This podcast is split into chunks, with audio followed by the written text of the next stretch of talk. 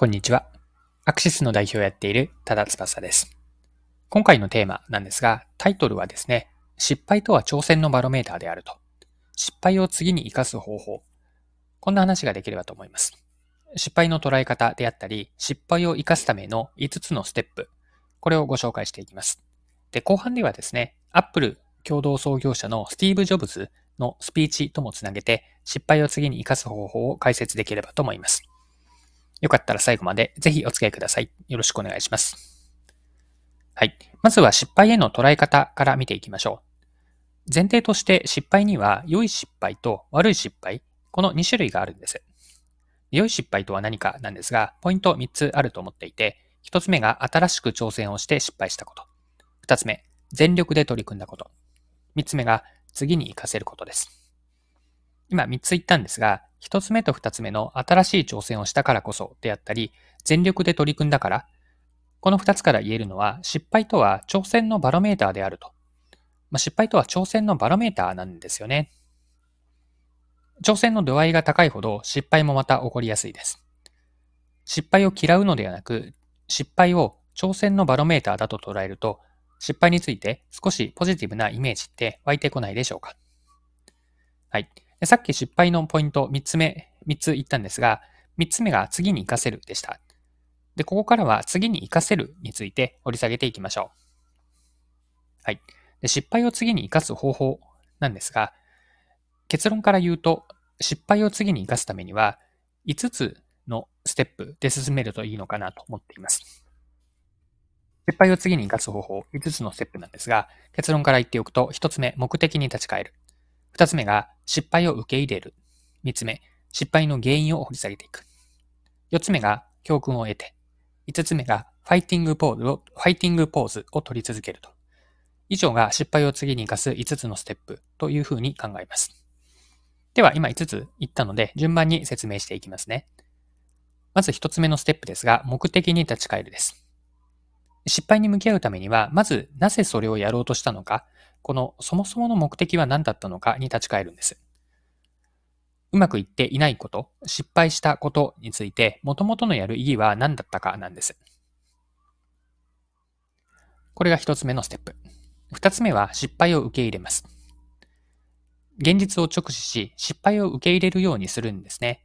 うまくいっていないことや失敗をなるべく客観的に捉えるようにすると。例えばの方法で、これは私自身がよくイメージをするやり方なんですが、他人事のようにストーリーにしてみるといいんです。具体的には頭の中でこう紙芝居であったり、ま、ドラマを作るような、こうちょっと妄想も入れつつ描いてみると。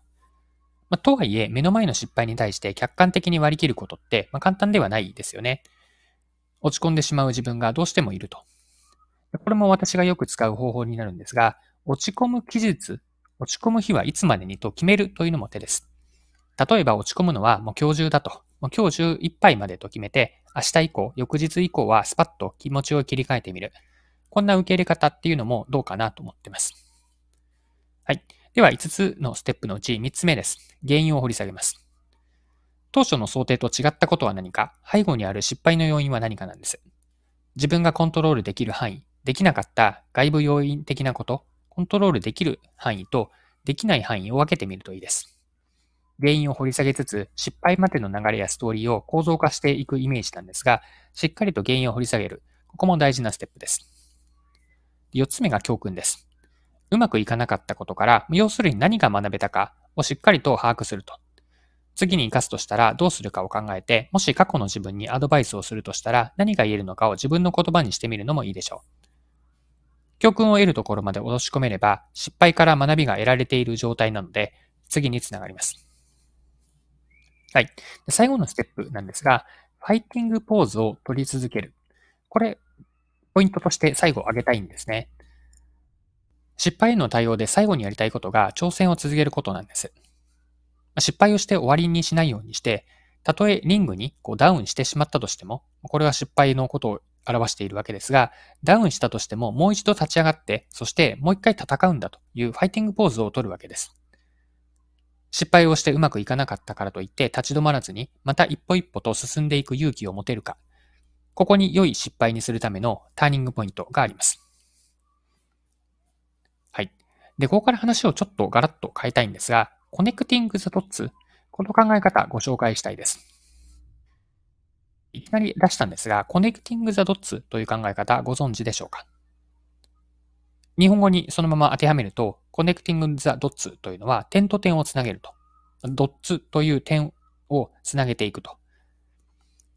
で、 connecting the dots というのは何を表しているか、先ほどの点と点をつなげるからどういう意味があるかというと、過去のあなたご自身の経験がその当時もその当時に思いもよらなかったことに活かせると、今になってつながる。こういった状況を指して connecting the dots というんです。例えば、まあ、誰しもあの時の仕事の経験が今になってこんな風に役立つとは、というふうな思ったことありますよね。これがまさに connecting the dots なんです。で、 connecting the dots は、あのスティーブ・ジョブズがスタンフォード大学の卒業式で卒業生に向けて語ったスピーチの中に入っていたことでも有名です。でスピーチの該当箇所、 connecting the dots の該当箇所の日本語訳をこれから読んでいくんですが、ジョブズが経験した connecting the dots というのをご紹介します。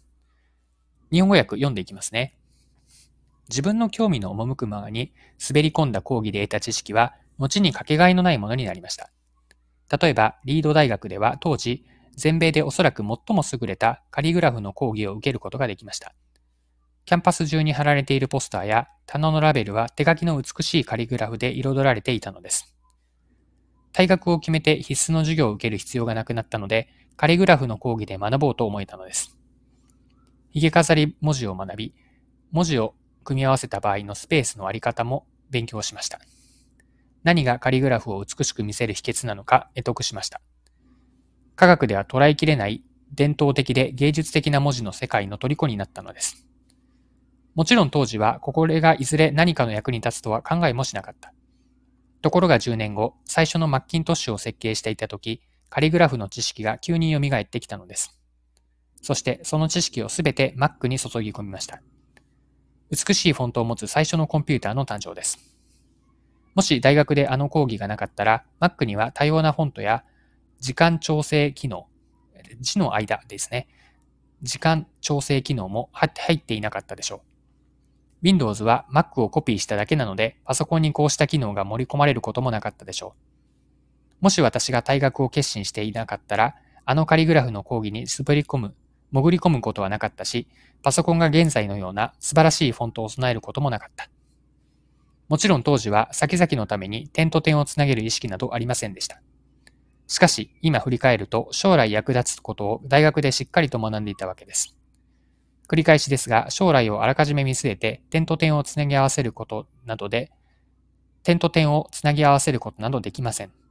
できるのは後からつなぎ合わせることだけです。だから我々は今やっていることがいずれ人生のどこかでつながって実を結ぶだろうと信じるしかない。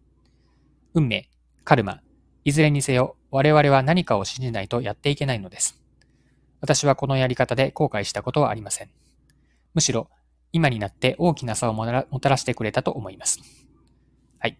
以上が、ジョブズのスティーブ、スティジョブズのスピーチの、えー、日本語版の抜粋でした。はい。で、 connecting the dots でフォーカスされるのは connecting なんですよね。点と点が後からどうつながるのか、まあ、意図的につなげられないまでも偶然的につながるわけなんですが、どうつながるのかなんです。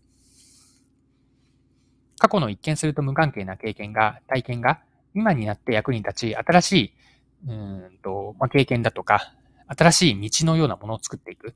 まあ、これが、 connecting the dots の言わんとしていることなんです。ジョブズが大学生の時のカリグラフの授業で学んだことが、後のアップルでの Mac というコンピューター事業に役立ちました。 connecting the dots によって、異なる既知のアイデアが組み合わさって、新しいアイデアにつながったんです。はい。で、先ほど connecting the dots でフォーカスされるのは connecting だと言ったんですが、一方で改めて目を向けたいのは dots の方なんです。まあ、点にを目を向けようと。これを最後に、まあ、えー、と、意味合いを掘り下げて点に目を向けようという話をさせてください。で、目を向けたいのは dots と言ったんですが、要はどれだけあなたご自身の点、一つ一つの点を増やしているかなんです。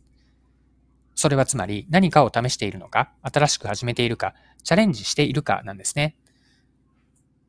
これは大きなチャレンジだけではなくて、日常でのちょっとしたことでも良いので、日々何か新しく続けているかが点を増やすということなんです。すでに新しく種を、種を畑に巻き続けているからこそ、後からのコネクティングが実現するわけです。点に目を向けることのもう一つの意味合いは、一つ一つの点を大きくしようとしているかです。先ほどの種まきのアナロジーを続けると、種を、はい、種をまいて終わりではなくて、芽がしっかり出るように育てているかなんです。もちろん新しいチャレンジ、挑戦である巻いた種がすべて芽を芽吹くことってないとは思います。だからといってやりっぱなしで終わらせないようにすると。その時その時は将来どんな役に立つかわからなくても、面白いと思えば点を大きくしておく。たとえドットが今は失敗だったとしても、将来の connecting the dots の布石になると。この意味において、改めて、ま点を増やしていく、そして点を大きくしようとする。この意識が失敗を次に活かすともつながると思います。はい。そろそろクロージングです。今回は失敗についての捉え方、次に活かす方法というのをご紹介しました。最後に内容を振り返ってまとめておきます。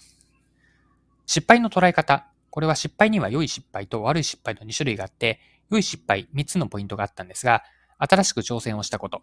2つ目、全力で取り組んだこと。3つ目、次に活かせることです。